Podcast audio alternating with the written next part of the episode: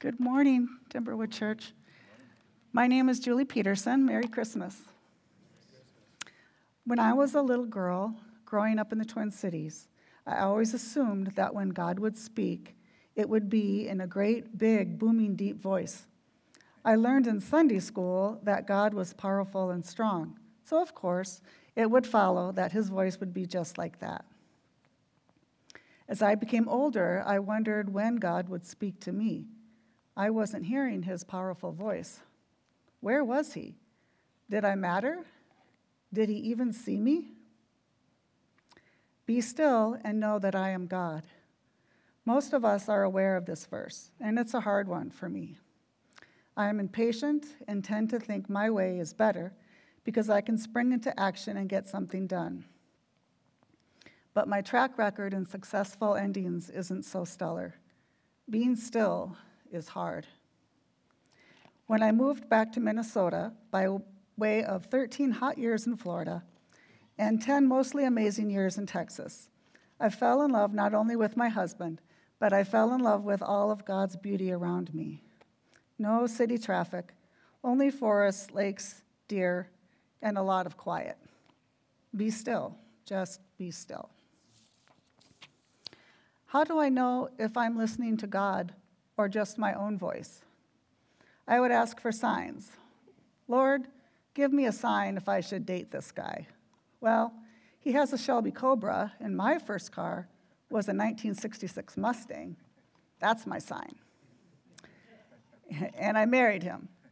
Unfortunately, it didn't take much to convince myself it was the will of God for many big decisions in my life. And I have put myself through a lot of suffering and pain because of this. Some of it was beyond my control and caused a great deal of trauma. 2017 was a definite time of wilderness and trauma for me.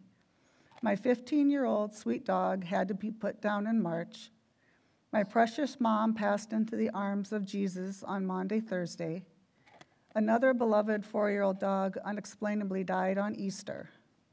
Then, in July, on a trip back to Arizona from Texas, my then husband assaulted my daughter in a hotel lobby while going to move my dad to a senior living facility in Tucson. He stranded us in El Paso, drove himself back across Texas, left us, and we couldn't help my dad. This same month, he chose to take his own life. Hurricane Harvey hit and flooded Houston in September, and I lost my job the next March. I didn't think I could stand one more thing. I had lost my compass.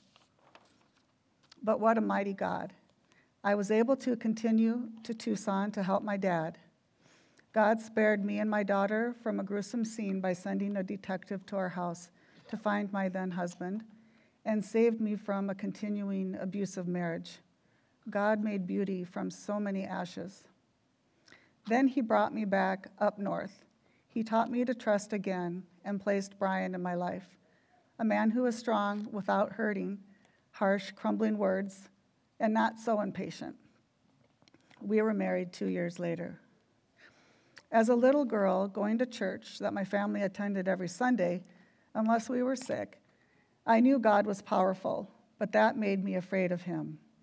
Not exactly what fearing the Lord really means. I didn't know if I, I didn't know I could have a personal relationship with him, that he loved me, the later in life self identified black sheep of the family.